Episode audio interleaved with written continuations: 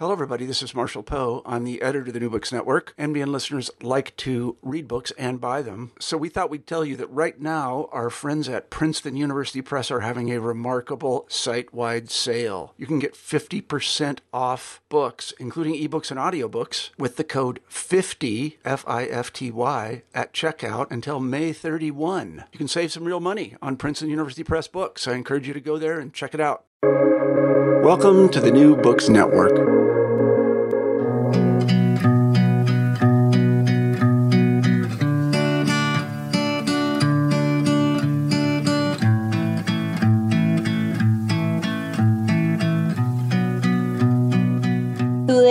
A podcast by the Red de Historia Económica Iberoamericana, we are interviewing Clemente Pena, PhD in Social and Economic History by Universidad Federal de Río de Janeiro.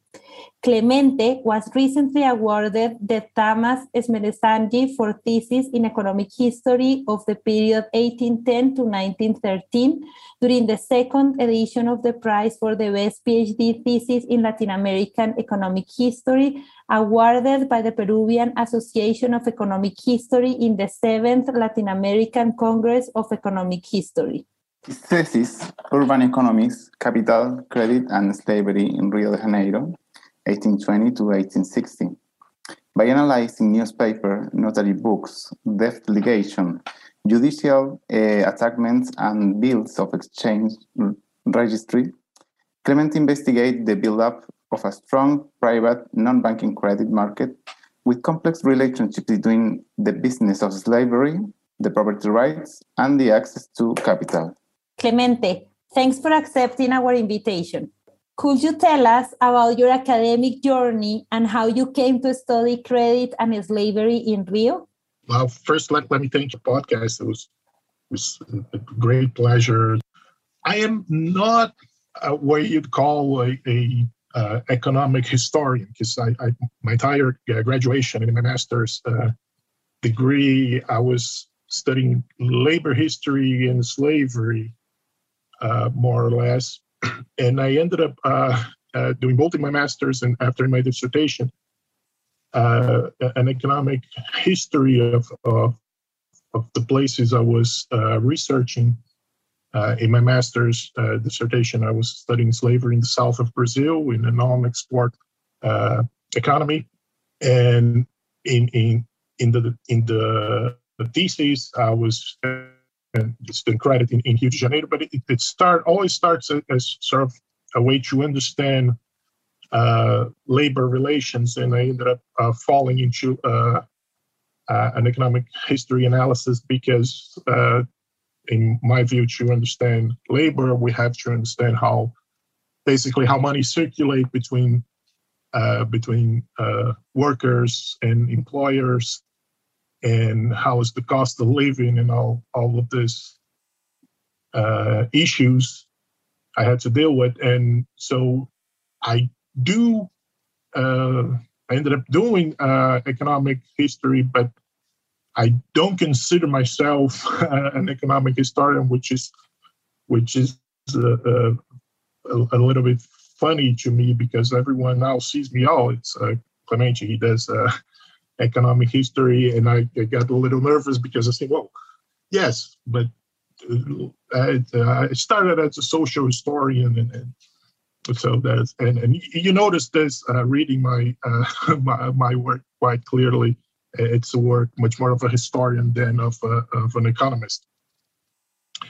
So uh, from my uh, in my in my thesis was the same thing. I, I I was trying to my my initial idea was trying to do a work on the transition from slavery to free labor uh, in Rio de Janeiro, and I, I ended up uh, researching uh, uh, mostly private credit market, and I will explain uh, explain why later. But uh, as for an academic trajectory, I, I was graduated in in history uh, in south of Brazil, Santa Catarina, state of Santa Catarina, uh, in the state university. Then I did my master's degree in the Federal University, also of Santa Catarina. My master's degree the title is actually Master in Cultural History.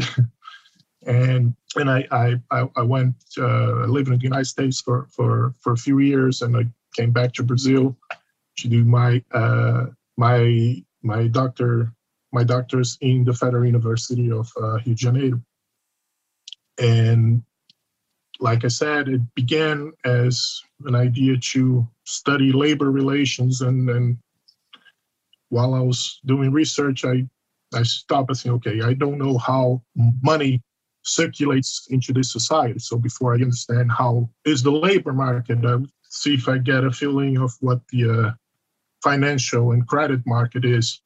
And then when I started this path, I didn't stop, and the entire dissertation deals with uh, uh, with private uh, with private credit. So now, uh, after my my thesis, I did a postdoc with Mecila Maria Sibylla Merian Center for Inequalities. And this is pretty much uh, uh, my academic uh, my academic career so far. And, and, and like I said, uh, uh, the credit uh, was came up to me as, as a way to understanding the labor market. Thank you, Clemente. So, uh, as mentioned before, a contribution of your thesis is the analysis of two institutions, slavery and credit, both uh, old institutions but uh, antagonics. So, what is your take on the discussion led by Daron Acemoglu and James Robinson on extractive and inclusive institutions? Uh, uh, thank you for, for the question, Martin. Uh, well, I I have to say that I I don't think they are that slavery and credit. I thought, but I I I end the uh, uh, at, at the end of my uh, research, I I didn't I, I, I didn't uh, agree. I don't agree that the uh, slavery and credit are antagonic institutions, especially not uh, what we call the modern Atlantic slavery. Uh, and as, as what try to as I, I, try to show in the uh, along the uh, the thesis, uh, th- this there's a two uh, issues that are very intertwined and and and there's close links between the way slavery worked in uh, in Rio de Janeiro and we can say in the Americas, and how credit circulated. And and yes, I I, think uh, Acemoglu and Robinson when, when they when they discuss uh, the uh, inclusive institutions as you know uh, an, an economy in which all uh, all people could uh, somewhat participate in in and get benefits from participating in, in, in economic activities uh, we don't see that in slavery, and he's quite right, I would say.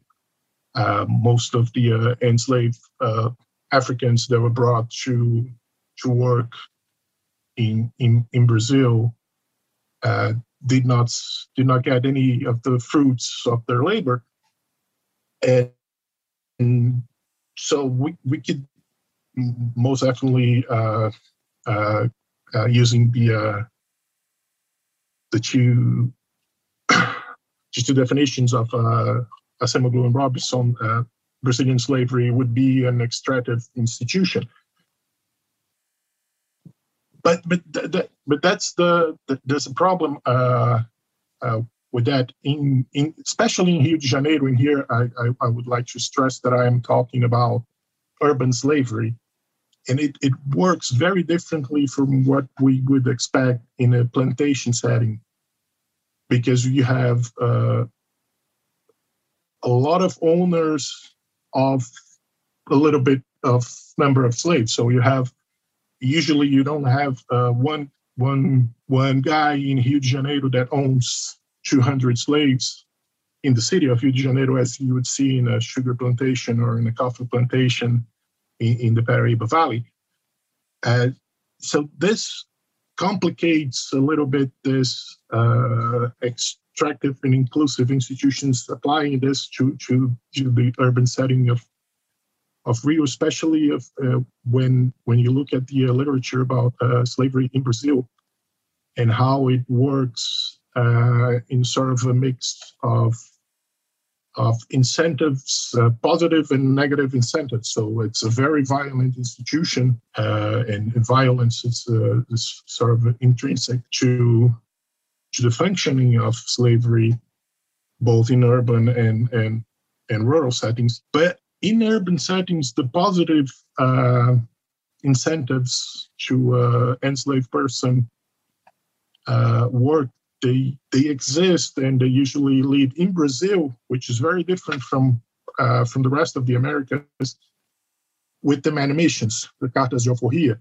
So Brazil has a very high number of slaves that would become free by manumissions, either buying their freedom or uh, with the masters and the owners. I don't like the word masters. With the owners uh, freeing them for good services and whatnot.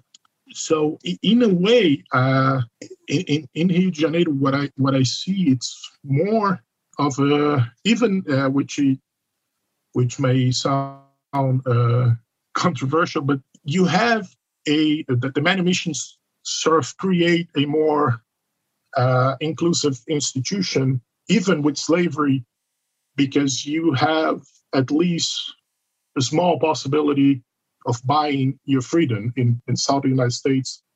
Uh, you cannot, uh, the manumissions in, in some states were prohibited. There's laws that would not allow a master to free an owner to free their uh, the enslaved uh, workers. Uh, in Brazil, it's it's sort of the other way around. So in Rio de Janeiro, during the most of the 19th century, you see a high number of uh, freed Africans and Afro, Afro Brazilians, and so th- that's why I think uh, uh, in in Rio I I don't I, I don't see too much of that cut between inclusive and uh, extractive uh, institutions when we're talking uh, about slavery, but and and obviously it's a uh, I don't have the enough data to uh, to contradict this these assumptions, but uh, but I think we need a little bit more research research on, on the uh, inner workings of uh, of uh, the slave society to to do to classify it in in in in this sort of dual way. It's either excludes all of the workers from uh, from the process. And I, here I'm, I'm, I'm, I'm uh, talking of uh, slaves as workers and inclusive that it attracts the workers and, and they can bear the fruits of their participation in, in the economy. So uh, I think for my case, in, the case of urban slavery in, in, in Rio de Janeiro, I I have a hard time uh, uh, either saying it's one thing or the other. It's, it's either inclusive or an extractive institution as regard to to slavery in the, in the city of Rio de Janeiro. Mm. Continuing with this discussion on slavery, uh, in your thesis, you mentioned that slavery was not an obstacle for, for the consolidation of capitalism in Brazil or any other country, if it matters. Was this close relationship between slavery and credit a common factor across slavery economies?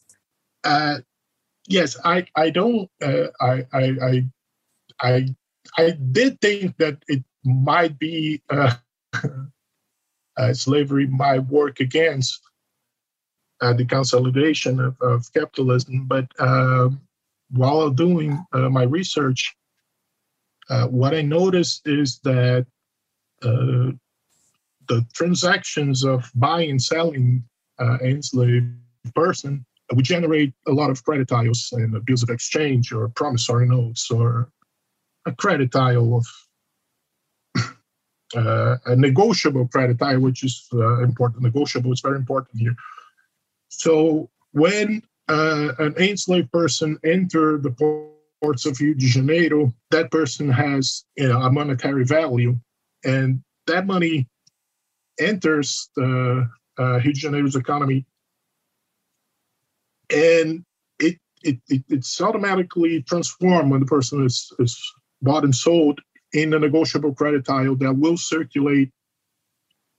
And it's it's it's, it's sort of a, a, a, trigger to a booster to the credit market uh, in Rio. So at, at one at, at one point we have uh, uh, commercial firms that would deal with not only with the uh, with commerce of human beings, but with any sorts of uh, of commercial uh, dealings. And, and what you see is that the, the credit tiles that circulate, all of them will have some ties with slavery because it's uh, when, when you see these commercial firms dealing with bills of exchange, that it's one of the credit instruments that I will that I will research in, uh, during the dissertation.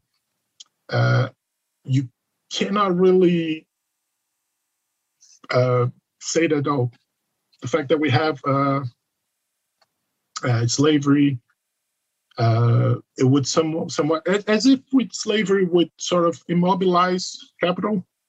So you, you, tie that capital in the enslaved person. This simply does not happen. The capital, it's not the money that a, an enslaved person is, it's, uh, it's valued at the time was, it circulates in forms of credit So and in case of Brazil, we don't have a banking system of anything close to a banking system before the 1860s. So we have the first Bank of Brazil uh, established in 1808 and is liquidated in 29. But it's it's sort of a, a bank of the Portuguese uh, royal family, so it's it's it's not a, a what would expect from a, a, commercial bank at the time. It works differently. And when it's liquidated in 29, the next bank to be open in Rio de Janeiro, it's in 1838. So it's a decade without any banks in the city that is one of the main commercial hubs of South America and one of the busiest ports in the Atlantic. So I it's okay, how does that uh, uh it's it's sort of a, uh, something that it struck me like okay so how does how the city managed to function such a massive uh, market without any financial institution. So uh, one of the things i noticed is that the money and the capital invested in and in slavery and the business of slavery, as I call, they they they did foster credit circulation, and at the, and at the same time they would serve as collateral for this credit circulation. So once uh, a debt is not paid, they would simply uh, seize that enslaved person, and the debt would be considered paid for. So uh, in a way, what I notice is that uh, and, in the first half of the 19th century, this business of slavery, they, they foster a lot of uh, credit instruments. And this credit instruments, they will be they, they will be integrated to the banking system in the second half. So uh, instead of uh, uh, private and commercial firms doing uh, credit transactions, the banks would start to intermediate this uh, these bills of exchange, but the, the money of slavery is still there.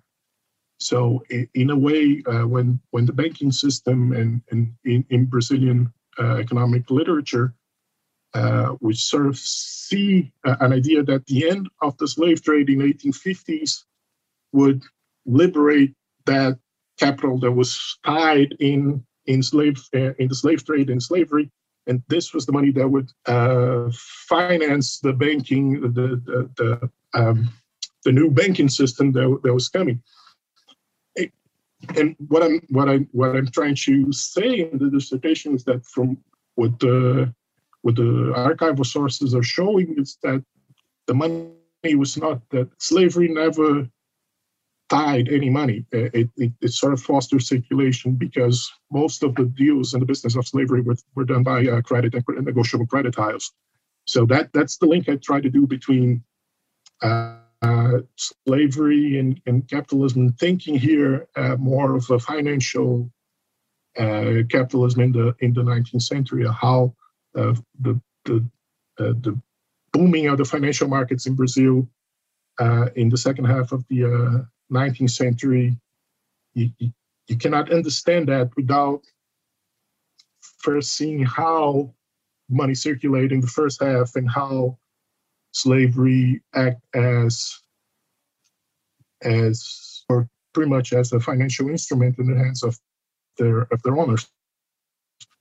So this is a little bit of what I'm trying to show and and the links I do between uh, a somewhat loose idea of financial capitalism. I, I don't I, I, I don't try to define uh, uh, capitalism, and, and it's very hard to do, especially when you're dealing with slavery and in South America in, in the 19th century. But uh, but I do think that you understand what would become a capitalist society in, in 19th century Brazil or 20th century Brazil, uh, we will need to understand how uh, the sort of the finances or the financial side of, of slavery. So that's a little bit what I'm trying to do.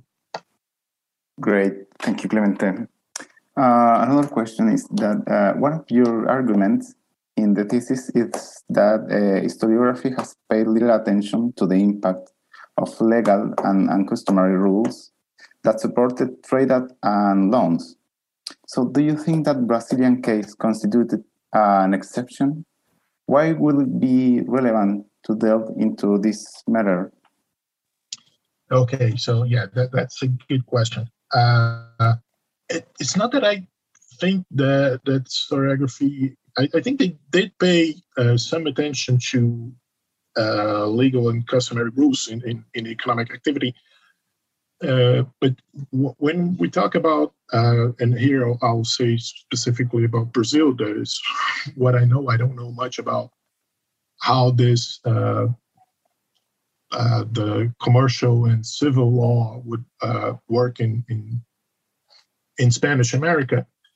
But in in Brazil, what we have is a, a significant part of the uh, institutional uh, school would see uh, Brazilian uh, courts and the Brazilian legal system as not enforcing property rights as you would see in uh, the Anglo-Saxon uh, world and mostly uh, a discussion that says that well we didn't go to uh, a glorious uh, revolution over here uh, in in in Brazil when you have absolutist monarchy ruling Brazil and this is true. And so the the uh, we don't have a congress or or, or uh, legislation done by by peers of uh, free men. That's as we see in the discussion of the Glorious Revolution in, in, in England and after these institutional changes and sort of evolutions, uh, institutional evolution that we see in in in, in North America with the uh, with the independence. Uh, but on, on the other hand, uh, although this is right, we don't have that. But I, I, I strongly disagree that the courts and, and the legal system in Brazil would not enforce property rights. They did, and mostly because it would be to me, uh, uh, uh to me, it's kind of unimaginable to think that Brazil would maintain uh, slavery all the way to 1988 without enforcing property rights. Because you know, one of the main things that, that keeps slavery in check. Um, it, it's a it's a slavery it's a property that there's a relation of property in slavery that's very strong. So one of the key elements to define slavery it's the property in human beings so when you turn a human being into uh, uh, a sort of a natural property and most of the discussions from from what i noticed in, in the literature it comes from uh, it, it, kind of builds from one specific law uh, in the 1750s and Brazil, colonial brazil uh, when the portuguese excuse me, the Portuguese uh, uh, uh, courts uh, decide that no uh, no property or slave mining business or or a plantation with more than 30 slaves would suffer a seize in assets because of unpaid debt. So uh, what, what I say the legal attachments when you when you sue someone for that, you have the legal attachments that it's basically the seizing of a property. You go to you, you gotta confiscate the person's property to pay for the uh, uh, you know to fulfill the debt. So uh, there's this law in 17, 1756, if I'm not mistaken.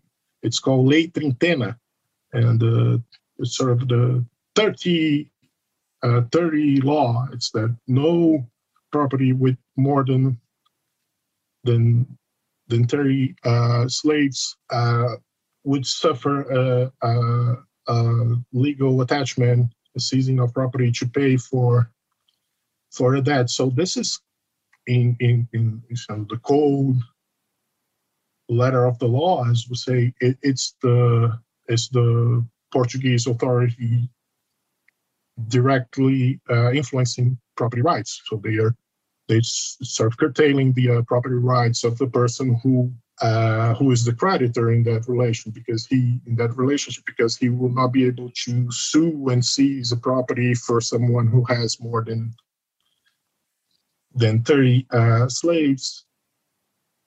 But this law it, it was enacted in in in the hype of the gold mining in, in Brazil, and, and in many ways, you, you can see it as as a way of uh, of so uh, sort of an idea of the Portuguese uh, authorities to not uh, slow down gold mining because of some uh, legal procedures that would seize the slaves, and so the, the law when when when a slave is is seized for the payment of the debt, that slave will be taken out of the property, would be deposited in uh, in the deposit public, as shown in the in the dissertation. So any legal proceedings uh, of of that nature would pretty much, you know, mess with the gold mining. So this is something the Portuguese authorities okay, we that's really not ideal. So uh, let's not stop mining with because uh, uh, a, a, mining operation with more than 30 slaves is, is, a big one. So the revenues from the Portuguese,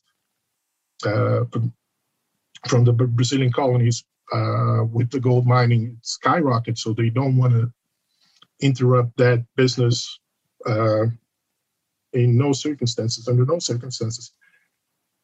And, and but when you look at the uh, the application and this law being used, you see that it was really not that big of a deal, and and you still have uh, uh, legal proceedings and, and and that slaves would be seized because of that litigations in, in the uh, in the 18th century, and the law was really uh, it, it really didn't affect the the the courts that one would imagine. But then, I, and, and then this law comes back to the scene in the 1815. And what the uh, Dom João, uh, the Portuguese king, does, Dom João VI, in 1815 is that he says that from that point on, no slave would be seized because of an unpaid debt. So it, it sort of uh, cuts down the 30, 30 slave rules that apply to uh, uh, a property or owner of any amount of uh, of, of, of slaves. So if you have one slave, doesn't matter if you have two, if you have 30, the law will apply to everyone. So in 1815, what, what this literature sees, okay, so here, here we see the Portuguese uh, ruler uh, severely curtailing property rights, and and so it. it but then again, uh, when you look at the context and what is happening in the 1815, you see that uh, Brazil is it's uh, it's under tremendous tremendous pressures from the uh, British Empire to abolish the slave trade with Africa. And they sign a, a, a, few treaties in 1808 when the Portuguese court leaves Portugal fleeing the Napoleon armies to Rio de Janeiro. And the British support to this, uh, this sort of unprecedented uh, move is that Brazil would uh, abolish the slave trade in, in the coming years.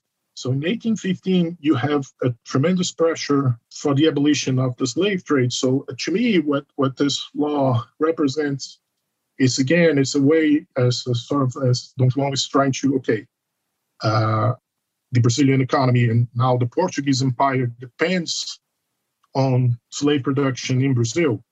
So without the revenues from slave production in Brazil, the economy would collapse. In the event of the uh, the slave trade ending in 1815 or in 1816 or 17, which it was, it looked like it would happen because the pressure was, was pretty intense. Uh, I, I, see this law as sort of a way of uh, uh it's a sort of preemptive move to avoid uh, a sort of a cascade effect of you know uh, what sort of a panic that would, would strike the Brazilian economy without uh, without uh, slave trade, without the uh, slave trade in Africa, because it, it uh, the Brazilian economy depended on it. We don't have enough uh, labor force, labor power uh, without sequestering and, and, and, and enslaving Africans. So what what I think the Don Juan Don Juan does here with, uh, with expanding the, the lei trintena, the thirty rule to any number of, of any number of slaves, it's sort of a preemptive move say, okay, so if in case the slave trade ends, let's not panic, let's not sue each other, and again, start seizing slaves left and right because of unpaid debts. And collapse the economy and the revenues of the uh, Portuguese Empire. And again, when you look at the uh, this law in the courts being applied in the courts, you, have slaves being seized between 1815 and 1832 when the law actually is uh, it's abolished in 1832 the they specifically will say, okay, the, the, the 1815 law that prohibits the seizing of any uh, slaves, it's uh, it's terminated. So, uh, but it, it, really did not happen uh, in the courts. You will see uh, uh, enslaved person being seized for for that litigations, and and that's why I think in the literature kind of takes the rule of the law too literally. So uh, sometimes there's the law says something, but applying the, the law, the legal system uh, works in, in, another way. So uh, in, in the case of Brazil, you have a very um, complex uh, legal system in which you have the law of the good reason. So Brazil does not have a civil code all the way until 1916. And in, in the case of, uh, of that litigation, you will have uh, tons of uh, we call alvarás. So it's it's sort of a uh, I don't know how alvará would translate to English, but it's sort of a, a, a royal decree, and, and this alvarás and, and uh, several other laws that that would uh, that would deal with with the uh, with with that litigation. But uh, and and with this law, good reason, we still have uh, the, the Brazilian the Brazilian judge that is ruling on that litigation. He can use the French civil code of any any law of a civilized nation, of civilized nation. So when you stop to think about it and you look institutionally to this setting, it's like this is this is confused. I I I I, I, I give that to uh, to to this literature I'm criticizing. It, it's it's it's actually not not very straightforward. Uh, the application of the several uh, laws, but at the same time, it gives room to uh, uh, to the courts to adapt to a lot of situations. So you can use. So when you don't have a very strict law and you have several rules, the courts can use that as as they not as they please. Okay, as they please is not a good term, but but but the courts have somewhat uh, uh, uh, uh some they have some room for negotiation here. So, uh, and most of the times, this room for negotiation would mean enforcing property rights because without property rights, you cannot, uh, uh, a slave society cannot function. So that, that's why I think uh, when you look at the, the law being applied, this confusing law being applied in, in Brazilian courts, where you see it's, it's sort of a counterintuitive thing that uh, although it looks uh, very confusing and would work against property rights and securing contracts, the result of this is actually the other way around. So the courts use this diverse setting of rules and laws to enforce property rights and and that's to me that's what maintains slavery in brazil for so long and when you think about the uh, uh, how slavery would work uh, intertwined with uh, negotiable credit titles uh, you have a, a, sort of a scenario when when this uh, with, with this particular strange setting of laws it was not a problem Yes, uh, we, we, we thought that that that is a, a very interesting uh, theme. I mean, uh, the legal thing and the regulations uh, require more study, I think. But we want to ask you another question that maybe is not related with this with this issue. Um, so your thesis uh, is very rich in the use of primary source. And, and can you tell us the challenge you have dealing with them? Okay, yeah, there, there are many because I uh, basically what I use in in the dissertation were the uh, the registry for bills of exchange, uh, which is a notary, notary records for for uh, bills of exchange, a lot of newspaper, and the uh, the documents from what is called the Depósito Público, the public warehouse, which is a, a sort of a branch of the uh, Brazilian uh, uh judicial system. Uh, the one of the problems uh, with the with the bills of exchange, uh, there use some, almost three thousand bills of exchange, is that I can only see in the registry is the default. I only see the bills of exchange that were not paid for. Or so uh, because you don't the, the law don't uh, don't ask for a person with a with a credit title, a bill of exchange, to register the bill for for it to be valid. But you have to register a bill in order to protest and start a a debt litigation. So the only bills of exchange I see in the registries are the ones. Uh, uh, it's of the ones that are, it's either uh, due or the the holder of the credit thinks it will not be paid for.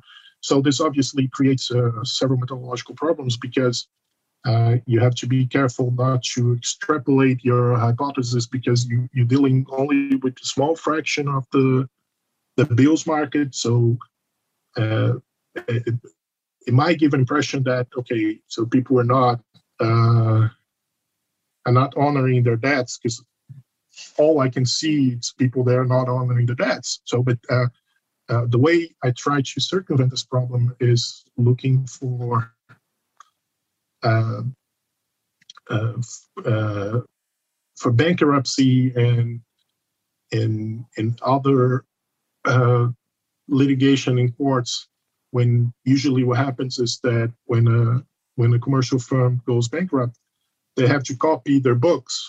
You know the entry entry books so the double entry book, so what what the firm, all the money that enters and leaves the commercial firm, and sometimes they copy the books of the firms, the commercial firms that have deals with the commercial firms. So what I noticed in, in, in this trying to circumvent this problem of only seeing uh, debts that will not be paid, uh, although I look at bankruptcy that people are not paying that, that's you can you can see a vast amount of bills of exchange in circulation. So, uh, as I show in the dissertation, one single commercial firm in 1829 moves more money in credit titles than the entire book from 18 the registry for for protest of bills of exchange from 1835 and 36. So two years of a register book it's less than what you see being negotiating in one, not a very big uh, commercial firm, a real medium commercial firm in Rio de Janeiro. So uh, what I can tell is uh, there's a lot of this uh, credit titles in circulation, but there, you have to be careful with uh, uh, with the kind of this problem of only see and pay debts and the the depósito público, the, the public warehouse.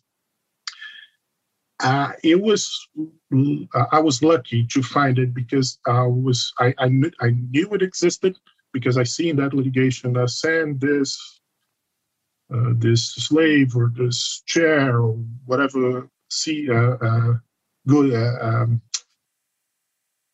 whatever's being uh, seized as collateral for that sent to the deposit público. It's what uh, uh, the what the, the that litigation says. Okay, okay, there's I knew okay, there's a deposit público.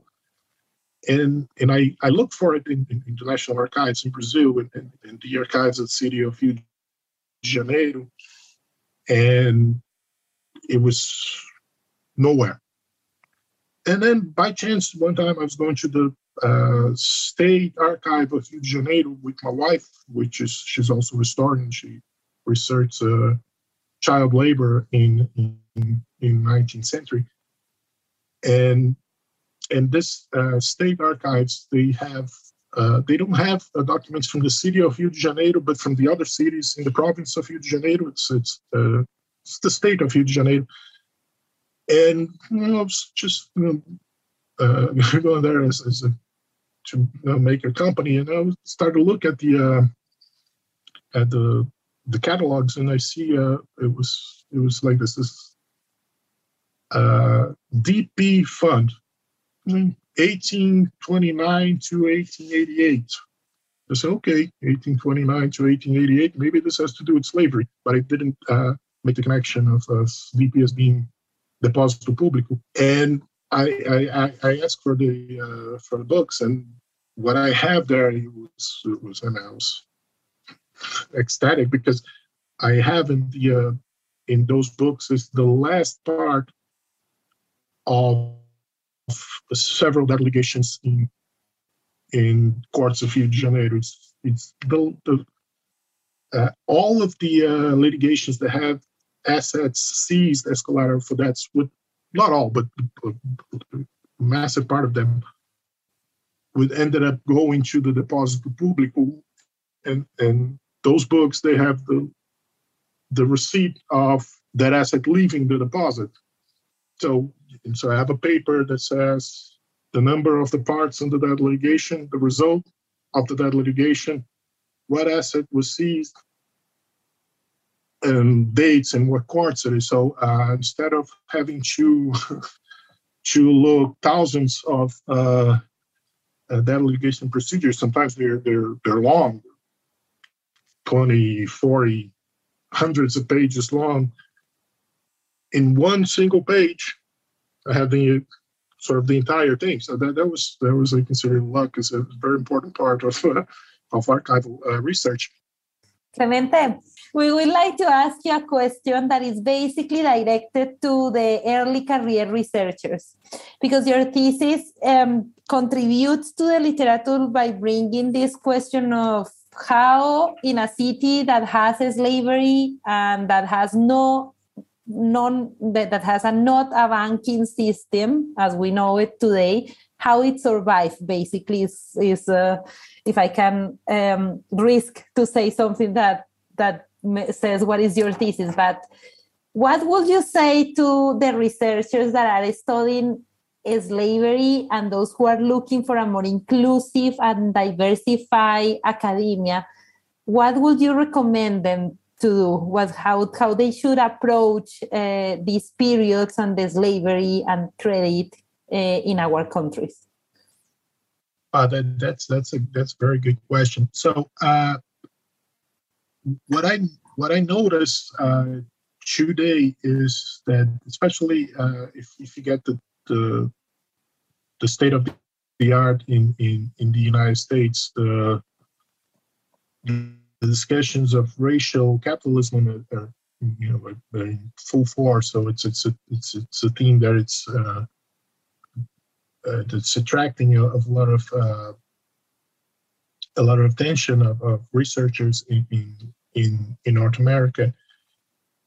And one of the things that it really helped me was this uh, the this archival archival side of my uh, uh, of my research with uh, building databases and and and uh, sort of a quantitative approach that, that I do because uh, so one of the things I would say for, for whoever is, is doing research is it's, it, it took me a while to I, I kind of learned by by paying is that when you doing the research and building this databases or, or acquiring uh, uh, data for your research, sort of try to do it a little more broadly that other researchers can use. So don't do research only for yourself because uh, one of the things that opened uh, a lot of doors for me is the fact that I I had a, a, a database and sources that would that I, I, built the database in a way that uh, that I, if I change it a little bit, other people could use it, and and uh, so it, it's one of the things, and, and, and usually people interested in see uh, and have access to uh, to archival sources. So it opens uh, several doors. Uh, in Brazil, unfortunately, the the political the political scene now it's not very welcoming to to research. So we have a lot of cuts in funding for for for research, so I had to uh, look for uh, funding elsewhere because the Brazilian uh, uh funding uh, uh, agencies were really in shambles. It's it's it's quite troubling right now.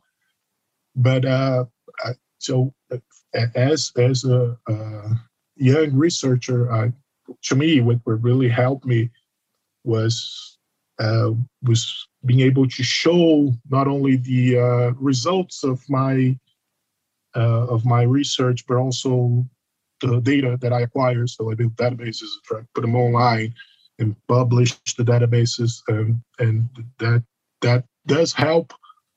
Uh, but uh, and, and, it's sad to say this, but uh, unfortunately, uh, the language barrier it's it's, it's terrible for us in in in in South America that don't speak English because it it really uh, really limits uh, uh, uh, your your possibilities of of financing your your research in in in other places. So learning English and to me was was happened by because I, I, live in the United States, so to me it was easier. But uh, uh, trying to publish more in, in English is, I mean, it's it's it's sad, but it's unfortunately essential because uh, we don't. I mean, people don't. Uh, Spanish is a little bit easier because a lot of people uh, outside of uh, of Latin America speak Spanish, but Portuguese nobody speaks Portuguese. So uh, knowing English was uh, was really helpful. And and and and to me, it's that. I mean, you, you, have to sort of broad your uh, your your networks and trying to find uh, financing for research because th- there's there's some there's money out there for research, but uh you know, as, as a as a young researcher, maybe and and you know, getting help from uh, more experienced uh, researchers helped me a, a lot too. So the network, it's it's really important. And and as the business uh, business collective, uh, business history collective does, I mean, it, it, it, showcases your research to as as many people as as you can. But but my my advice is from point of view of history, it's uh, try to show not only the results of uh, research, but uh, your data, your data, and how you how you get to those those uh, uh, those results. In my case, my good case helped a little bit, and and but, uh, but I, I think I, I congratulate you, you, guys for the uh, for the initiative of you know, doing the podcasts and, and and you know helping people to publicize their uh, their research. It's really a fantastic work you guys are doing. Thank you, Clemente, for the for the uh, congratulations for the rep. Um, I I think with this last answer we can close uh, another episode of the Sistas today with Clemente Penna, PhD in Social and Economic History by the Universidad Federal de Rio de Janeiro.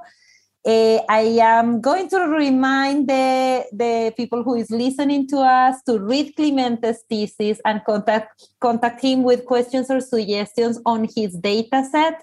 And to follow his advice on that we need is networks looking for money and languages just as the early 19th century as he presented his in his thesis. So until our next episode thank you so much